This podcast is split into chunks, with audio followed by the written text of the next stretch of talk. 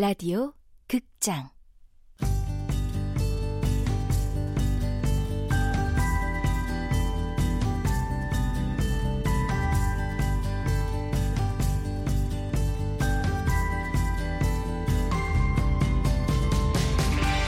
서른의 반격.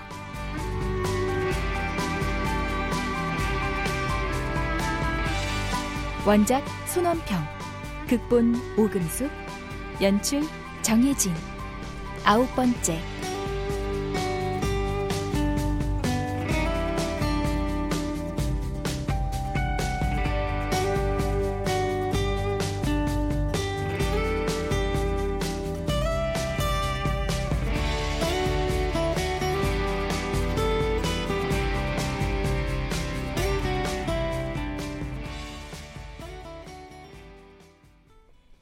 나무는 자기소개 때는 하지 않았던 얘기를 줄줄이 늘어놓기 시작한다.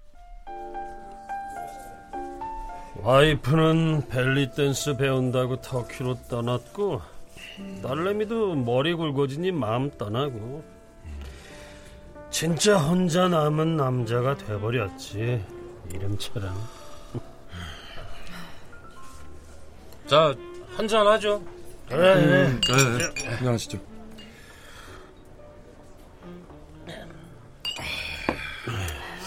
아, 근데 숙녀분 성함이 역시 그런 자기소개는 다 무용지물이라니까.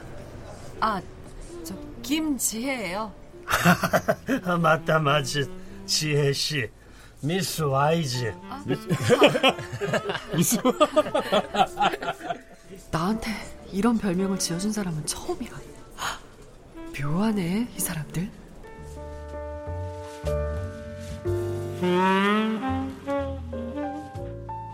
이런저런 이야기는 계속 이어지고 지혜는 그만 일어나야겠다는 생각과 달리 턱을 괜채 달콤한 잠에 빠져든다.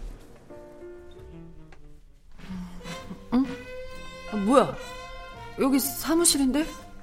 벌써 아침인가? 제시야, 이리 와안 가봐야. 나가 할 말이 있으니까. 뭔데요, 부장님? 우리 지혜 씨가 일도 잘하고 유능하고 여서 혹시 저, 저 정규직 되는 거예요? 이렇게 갑자기 아, 저는 아직 준비 아, 아따 막 그것은 아니고 나가 준비한 선물이 하나 있는디. 선물이요? 어때요 내 선물?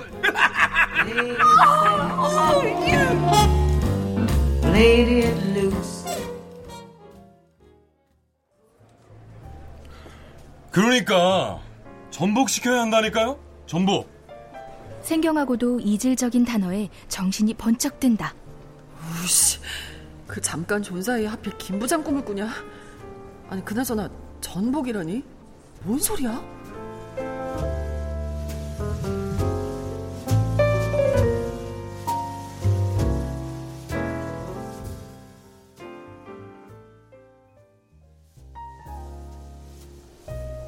지혜는 실눈을 뜨고 잠들지 않았던 척 몸을 천천히 일으킨다.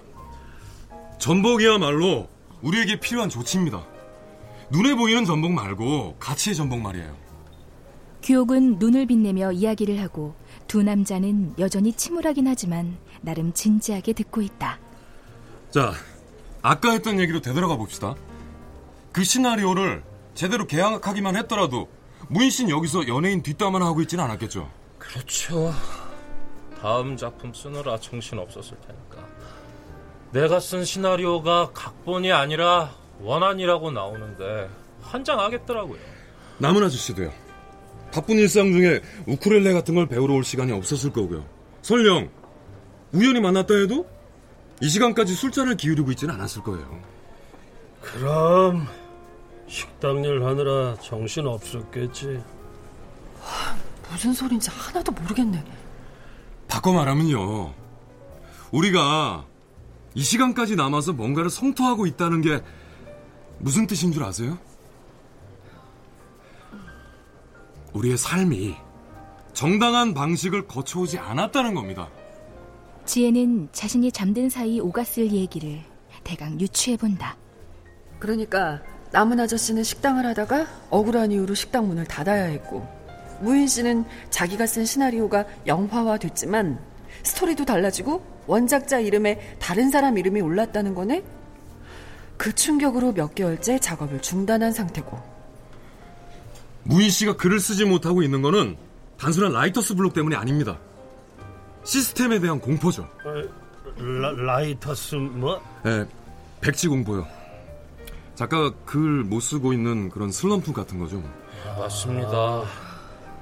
커서가 깜빡이는 빈 컴퓨터 화면을 보면 몸이 얼어붙어요. 뭘 쓰든 내 것이 될 것 같지 않다는 생각 때문에요. 돈을 못 벌어도 글을 쓸 땐 즐거웠거든요. 비어있는 여백을 채워나갈수록 나 스스로를 확인하는 것 같은 느낌이었죠. 그렇지. 모든 즐거운 일을 하면 그렇잖아. 그런데 그 일 이후로 몇 달을 한 글자도 못 썼어요. 내가 하고 싶은 일을 하고 있다는 이유 하나로 버텼는데 어쩌다 이렇게 됐을까요? 힘 있는 소수는 언제나 여유만만하고 힘없는 다수는 자신들이 뭔가를 바꿀 수 있다는 생각을 하지 않으니까요.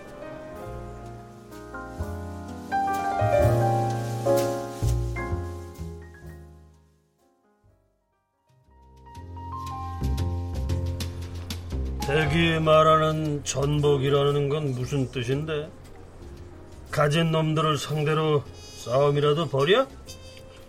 마음 맞는 사람들 모아서 시위라도 해? 아 그러니까 제 말은요. 아니, 난 내가 누굴 상대로 싸워야 되는지도 모르겠어. 설령 저 아저씨도 나도 뭔가 한다고 칩시다. 뭐가 바뀔까요? 당신이 말하는 힘 있는 소수가 가진 게 뭔 줄 알아? 결국 돈이야. 돈. 이건 우리나라만의 일도 아니고 전 세계가 자본에 놀아나고 있는데 뭐 그건 신도 못 바꿔. 그렇게 생각하는 한 세상은 점점 더 나빠질걸요? 억울한 게 있으면 뒤에서 얘기만 할 게 아니라 뭐라도 행동에 옮겨야죠. 내가 말하는 전복은요, 이런 겁니다. 내가 세상 전체는 못 바꾸더라도 작은 부당함 하나에 일침을 놓을 수는 있다고 믿는 것. 그런 가치의 전복이요.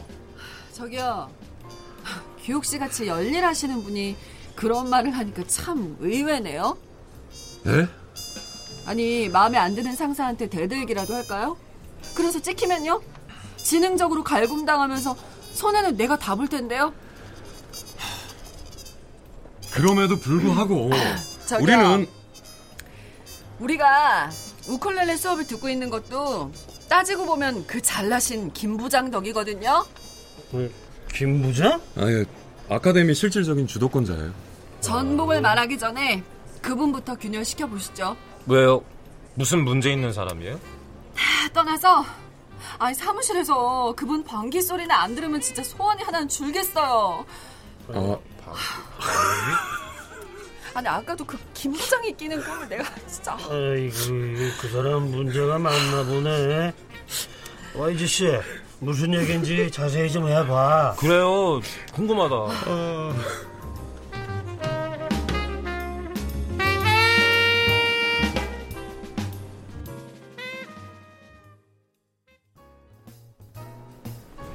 김 부장하고 매일 같은 사무실에 있으려면 되도록 멀리 떨어져 있는 게 상책이에요.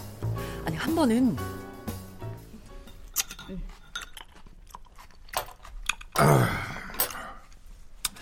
아이고야 잘 먹었네 그래 가만 왜 그러세요, 부장님? 아유 얘 고기가 깨어불었네 지씨, 어서 있으시겠죠? 네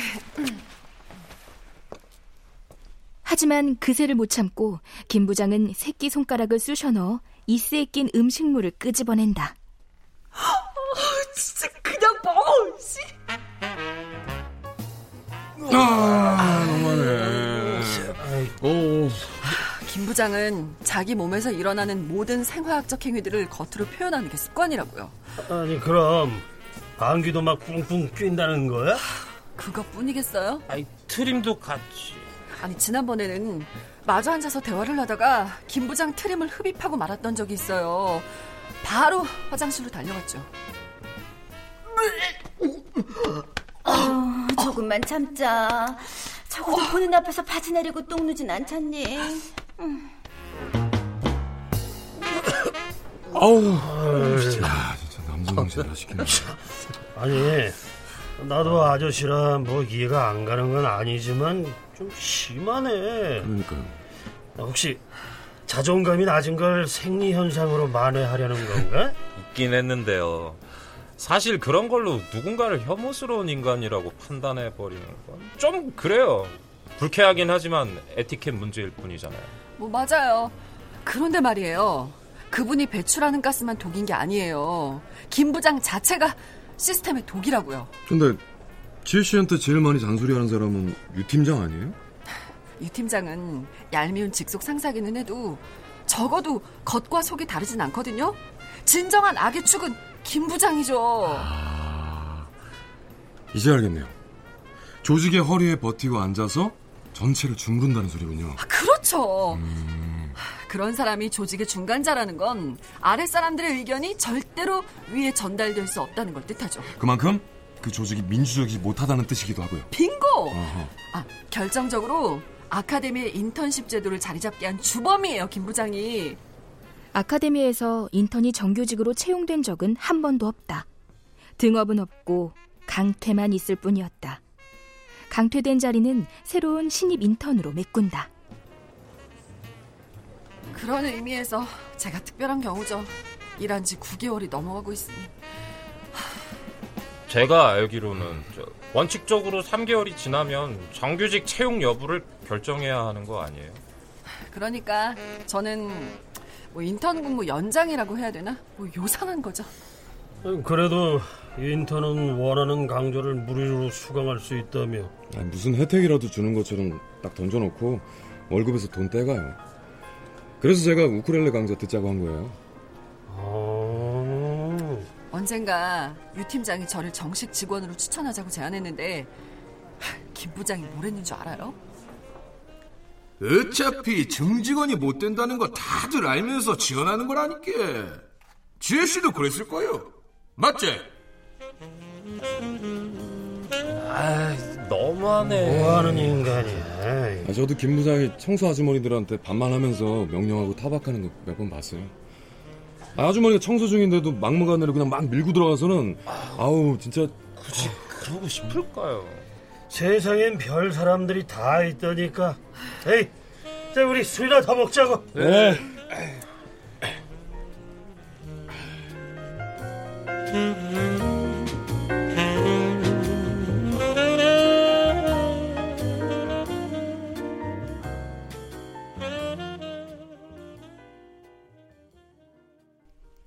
그들은 각자 일어나 맥주를 가져오고 화장실을 다녀온다. 지혜는 사람들에게 말하지 않은 에피소드를 떠올렸다. 아이고 유 팀장아. 네. 그 루즈색이 무엇이여? 아주 루즈하구먼. 루즈. 에따 그 좀 섹시한 걸로 좀 바꿔봐. 아, 네. 안 그래도 그러려고. 아, 뭐야. 저런 것까지 간섭하는 사람이나 그걸 또 따르는 사람이나. 참다 못한 지혜가 유 팀장에게 저 방금 김 부장님 한 말 너무 심한 거 아니에요? 아니, 거기라도 한번 그냥 뻥 차주지. 왜 가만히 계세요? 지혜 씨, 나 애 둘 놔두고 오는 거다. 알죠. 그래도 칼퇴근해야 할 일도 많고 애들 감기라도 걸리면 사정 봐달란 말도 가끔은 해야 돼.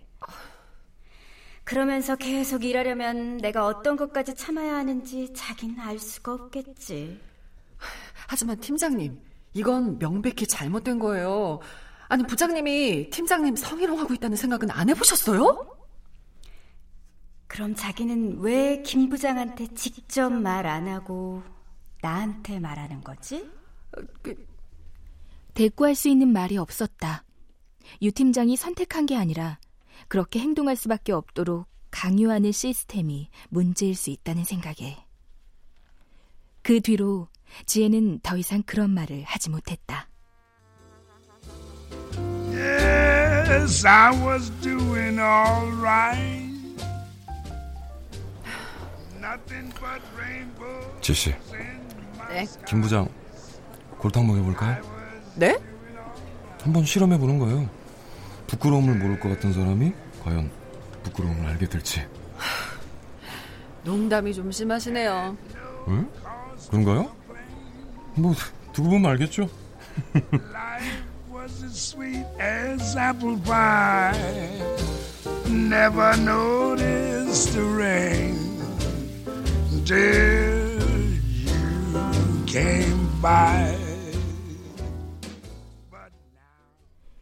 규옥은 컴퓨터 앞에 앉아 뭔가를 썼다 지웠다 한다. 아냐 아냐 아냐. 좀더 확실한 문구가 없을까?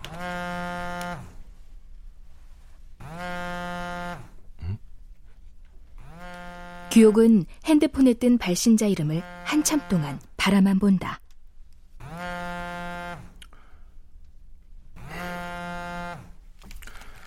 여보세요. 끊으려던 참에 받는구나. 아, 죄, 죄송해요 아버지. 일하는 중이라 제가. 일? 예. 저 취, 취직했어요. 디아망 아카데미 인턴으로. 아카데미? 인턴? 생각보다 저한테 잘 맞아요. 열심히 하려고요. 정말 그게 최선이라고 생각하냐? 아버지, 너도 이제 서른이다. 허송세월 하기엔 나이가 많다고 생각지 않니? 아버지의 허송세월이라는 말이 아프게 가슴에 박힌다. 아, 절 좀 이해해 주시면 안 되나요? 네가 이 애비를 좀 이해해 주면 안 되는 거냐? 네 엄마가 아, 아니다. 네 일은 네가 알아서 한다고 큰 소리 쳤으니 말한 대로 살아봐. 세상을 좀 겪어봐야 부모 마음 알지. 조만간 집에 한번 갈게요. 엎드려 절 받는 건 싫다. 그만 끊자. 규옥은 두 손으로 핸드폰을 오래도록 쥐고 있다가 밖으로 나간다.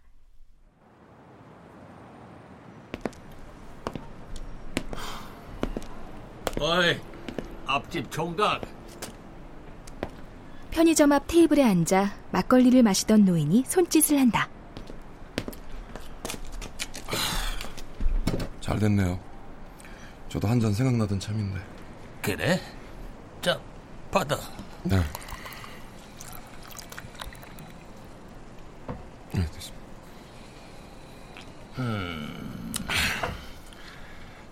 근데 할아버지는 무슨 일로 혼자서 술 드시고 계시는 거예요? 세상이 걱정돼서 그렇지. 도대체 이 나라가 어찌 될라고. 내가 종로에 나가서 들었는데 말이야. 노인의 입에서 근거 없는 얘기들이 흘러나온다. 슬며시 후회가 됐지만 일어서기엔 이미 늦었다.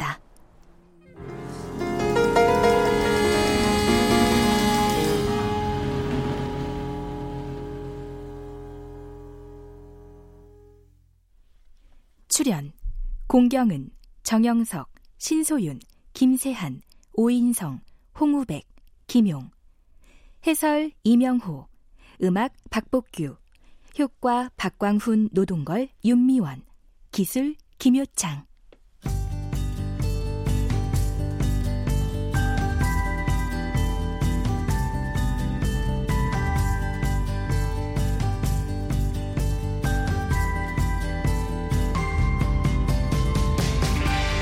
라디오 극장 서른의 반격 손원평 원작 오금숙 극본 정혜진 연출로 아홉 번째 시간이었습니다.